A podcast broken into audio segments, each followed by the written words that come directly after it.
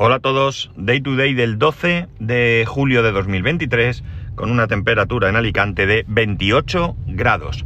Bueno, hoy podcast cortito, el tiempo justo de llegar a casa porque hoy eh, voy a teletrabajar y traigo, he llevado a mi hijo al, al este, al, al karate, entonces bueno, pues eh, aquí la gente no se espera nada, lo dejen salir antes de entrar, no lo llevan bien. Bueno, la cosa. Eh, ayer, eh, bueno, os hablé del tema del coche eléctrico, de la experiencia tras seis meses, y hoy quiero hablar, voy a hablar un poco más del coche eléctrico, ya sabéis que cuando trinco un tema no lo suelto, pero quiero hablar de, algo más general, que es el tema de la autonomía. Yo a todo el mundo le digo que la autonomía de un coche eh, eléctrico, lo que afecta a la autonomía de un coche eléctrico es lo mismo que lo que afecta a un coche de combustión. Esto no es tan exacto, ¿de acuerdo? Hay evidentemente algunas diferencias, pero básicamente el caso es que, eh, bueno, tenemos que tener en cuenta ciertas cosas a la hora de calcular la autonomía de un determinado vehículo eléctrico. Lo que me llama mucho la atención es que en el tema del, vehículo eléctrico hay un debate que, bueno, con toda su lógica seguramente, está ampliamente superado con el vehículo de combustión, ¿no? Y que es precisamente el tema de la autonomía. Más allá de en los debates donde gente antieléctrico suelta que con su diésel hace mil kilómetros, eh, la gente que tiene un, un, vehículo de combustión no suele, no suele tratar el tema de la autonomía. Sí puede haber algún momento en el que se hable, pero por alguna circunstancia que hace que eh, merezca eh, la pena comentarlo pero no es un debate que esté continuamente sobre la mesa. ¿Por qué? Porque realmente da un poco igual. Eh, estamos tremendamente acostumbrados a los vehículos de combustión que podemos repostar en cada esquina y nadie se plantea si el coche, nadie, si hay gente que le gusta ser más eficiente, gastar menos, ahorrar o lo que sea, y sí que se plantea eh, la conducción eh, más eficiente para tener esos ahorros o lo que sea, pero realmente lo que digo es que nadie se plantea si su coche gasta un poco más o un poco menos porque un día va más rápido o va más lento. En el caso del vehículo eléctrico, todavía, incluso gente que lo tiene, eh, sí que se plantea todo eso. Hay gente que lo hace por una cuestión de eficiencia. Oye, mira, yo quiero gastar lo menos posible porque ya que estoy metido en este embrollo, pues realmente quiero ser eficiente. Y hay gente que bueno, pues tiene otro tipo de consideraciones, incluido también el económico, ¿por qué no? En mi caso, eh, yo ya os dije en un podcast que quería ser eficiente, pero realmente lo estoy cumpliendo regular. Lo estoy cumpliendo muy regular. Eh, al final, creo que ha pesado más el querer utilizar el coche como un coche. No quiero estar sufriendo si gasto más o gasto menos, porque si con mi coche diésel no lo hacía, eh, ahora tampoco debo de hacerlo. Evidentemente, evidentemente, las consideraciones son diferentes. Si voy a hacer un viaje, eh, pese a que el amigo Iván, Treki23, me dice que cuando me vaya de viaje, me vaya y ya está, yo hasta que no haga algún viaje, más allá de ese de Valencia, sí que voy a mm, organizar un poco las paradas eh, por tranquilidad, ¿no? Tengo la experiencia y en el fondo eh, que prefiero irme con los deberes hechos. Aunque también en el fondo creo que no voy a tener problema pero aún así quiero irme con los deberes hechos.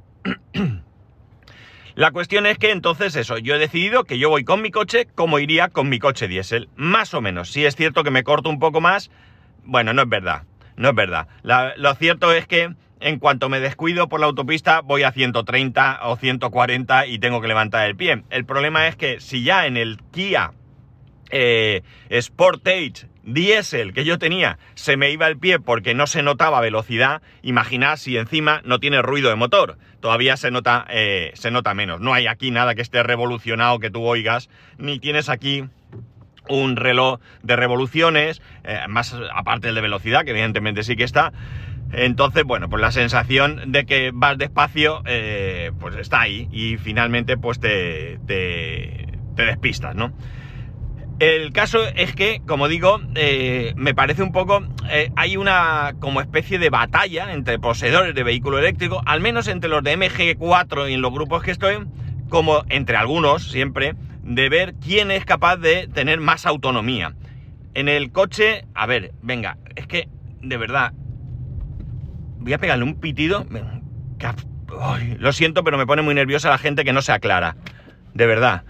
Eh, como eh, hay gente que, pone imágenes en el... A ver, la, autonomía declarada del MG4 estándar es 350 kilómetros VLTP, ¿vale? Es una medida estándar que está ahí, que no es del todo real, porque hay muchos factores que dependen del consumo, como en todo, pero es una medida estandarizada para poder comparar.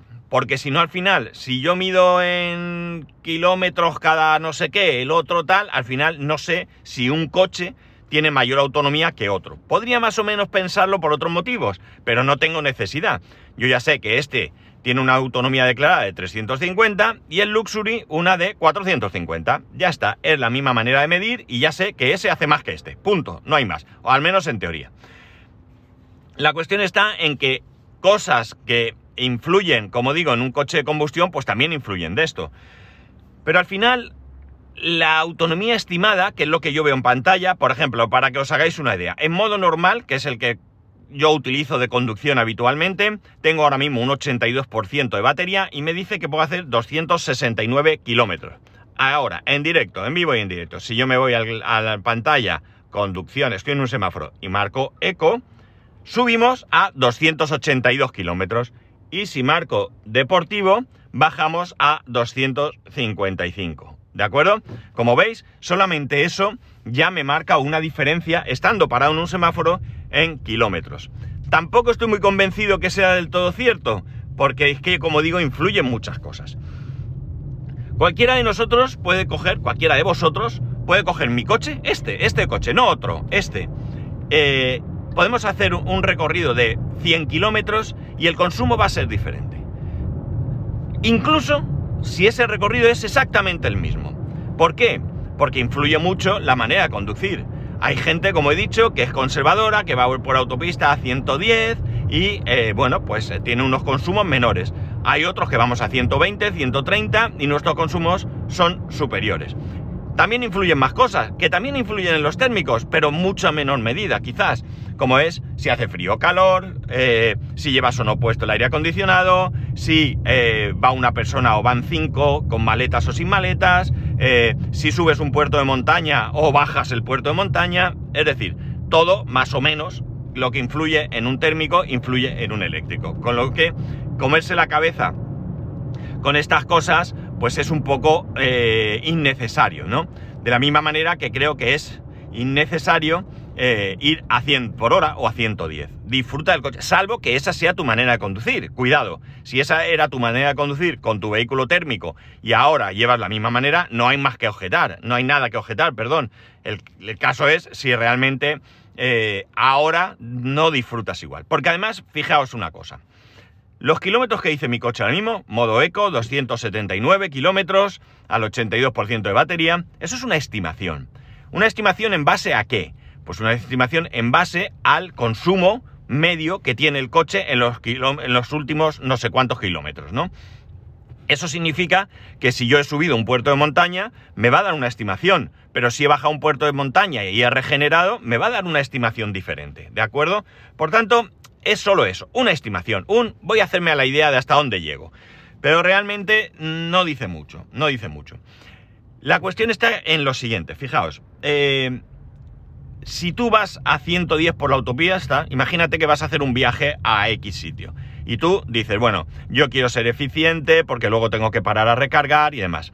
Si tú en las paradas que hagas a recargar vas a recargar el mismo tiempo que recargue otra persona, sí que es posible que vayas a tener un ahorro económico porque vas a cargar menos, ¿vale? Ahí eh, está claro. O menos veces, si queréis, ¿no? Si yo yendo a 120, 130 hago X kilómetros y otra persona va a 100, 110 y hace más kilómetros, pues evidentemente recargará menos veces. Es lo mismo que repostar, ¿no? Si tú te haces mil kilómetros con tu coche a la velocidad que vas y yo voy mucho más rápido, pues haré 800, ¿vale? Esto es lo mismo. La cuestión es que eh, si tú realmente al final vas a cargar más o menos lo mismo, ¿de acuerdo? por las circunstancias que sean, ya no sé si merece la pena por cuestión de tiempo, por una razón muy sencilla.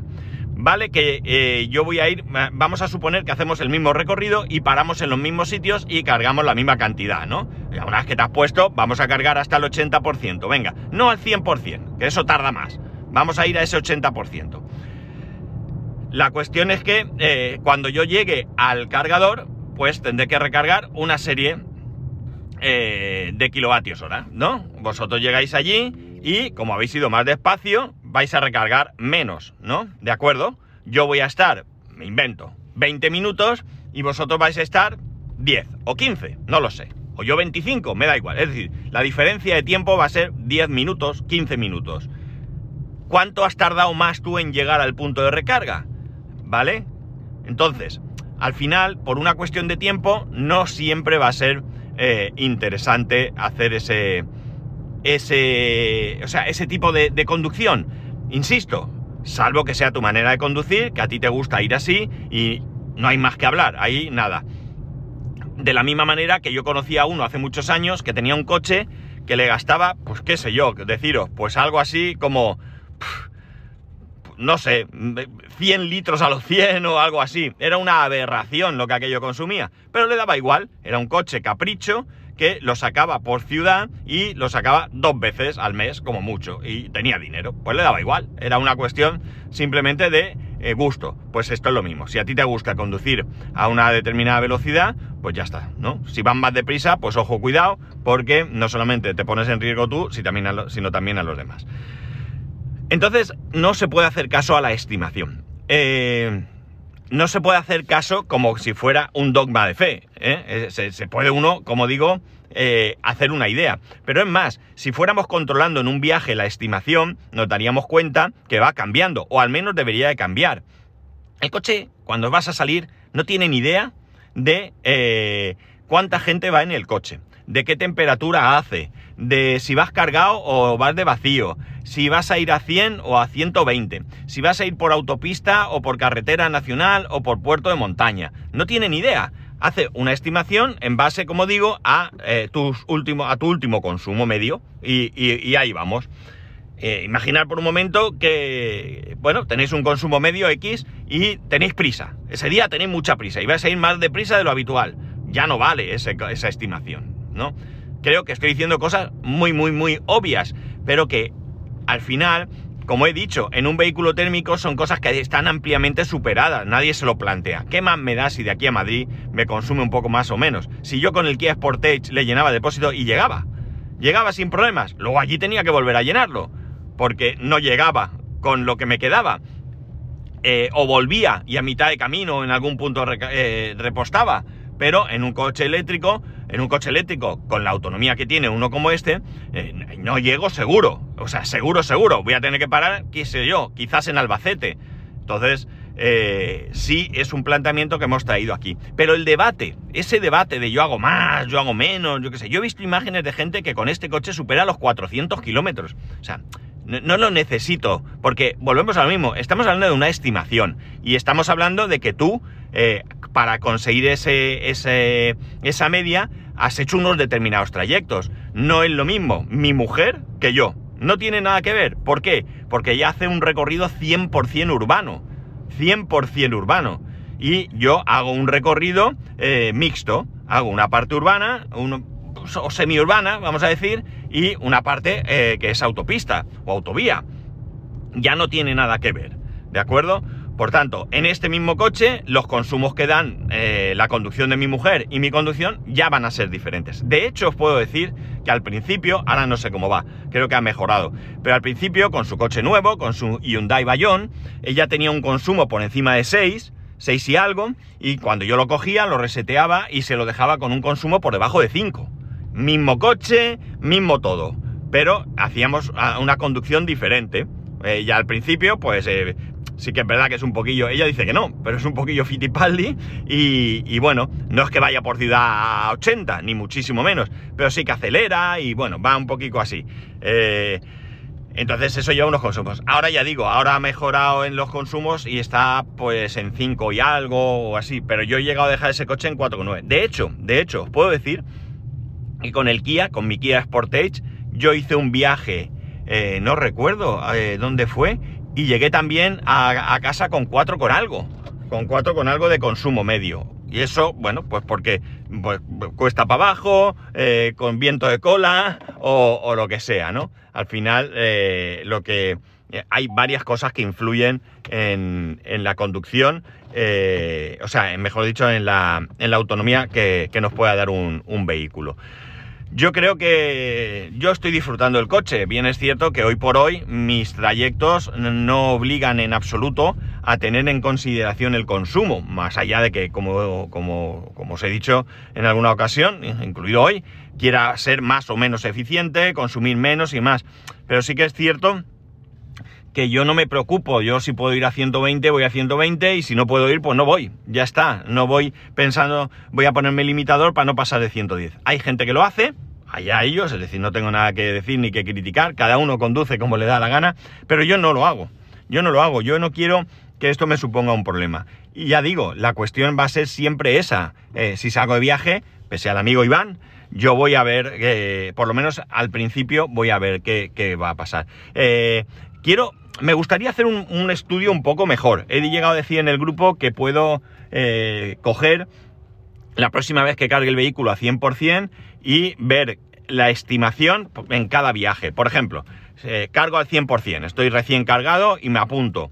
Porcentaje de batería, 100%. Eh, kilómetros, bueno, cero kilómetros, evidentemente, ¿no? Kilómetros realizados, cero. Kilómetros estimados, pues tantos. Eh, llego a casa, a punto. porcentaje de batería, tanto. Kilómetros hechos, tantos. Kilómetros estimados, tantos. Y así hasta que llegue a cargar.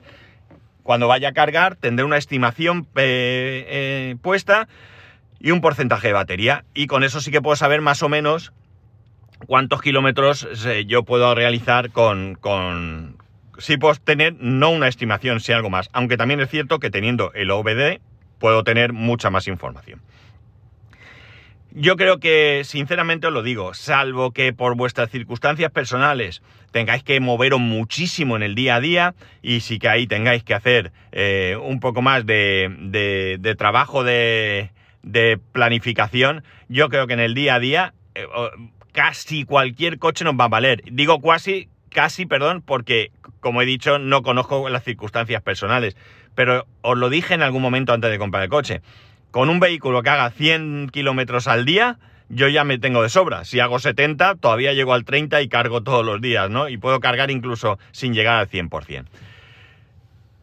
La verdad, ya lo digo, hay debates continuos sobre el tema de, no de la autonomía del coche, eh, sino de cómo conduzco yo y qué consigo yo con mi coche y si yo cargo al 100 y yo al 80 y si no cargues al 100 y si que si cargan no lo dejen mucho tiempo al 100, que si, bueno, todos esos debates siguen estando en los grupos de Telegram, a veces es normal porque entra gente nueva que ni siquiera tiene el coche y tiene dudas, tiene muchas dudas. Y como digo, pues eh, es normal tener esa serie de dudas, pero eh, eh, ya digo, yo creo que tengo bastante claro que, que, bueno, las dudas que yo todo podría haber tenido en algún momento se han disipado totalmente, que estoy deseandico hacer algún viaje más largo, un viaje donde tenga que parar a cargar. Estoy deseando hacerlo, aunque sea una vez, eh, para poder, mm, pues no sé, probar, ver cómo carga el coche y que tengo pendiente dos cosas.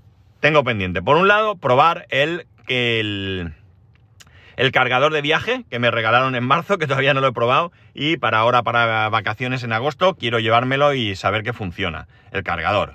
Y por otro lado, quiero lo de la carga rápida, que creo que yo sí que me funciona, pero que tengo que hacer esa, esa prueba. Y nada más.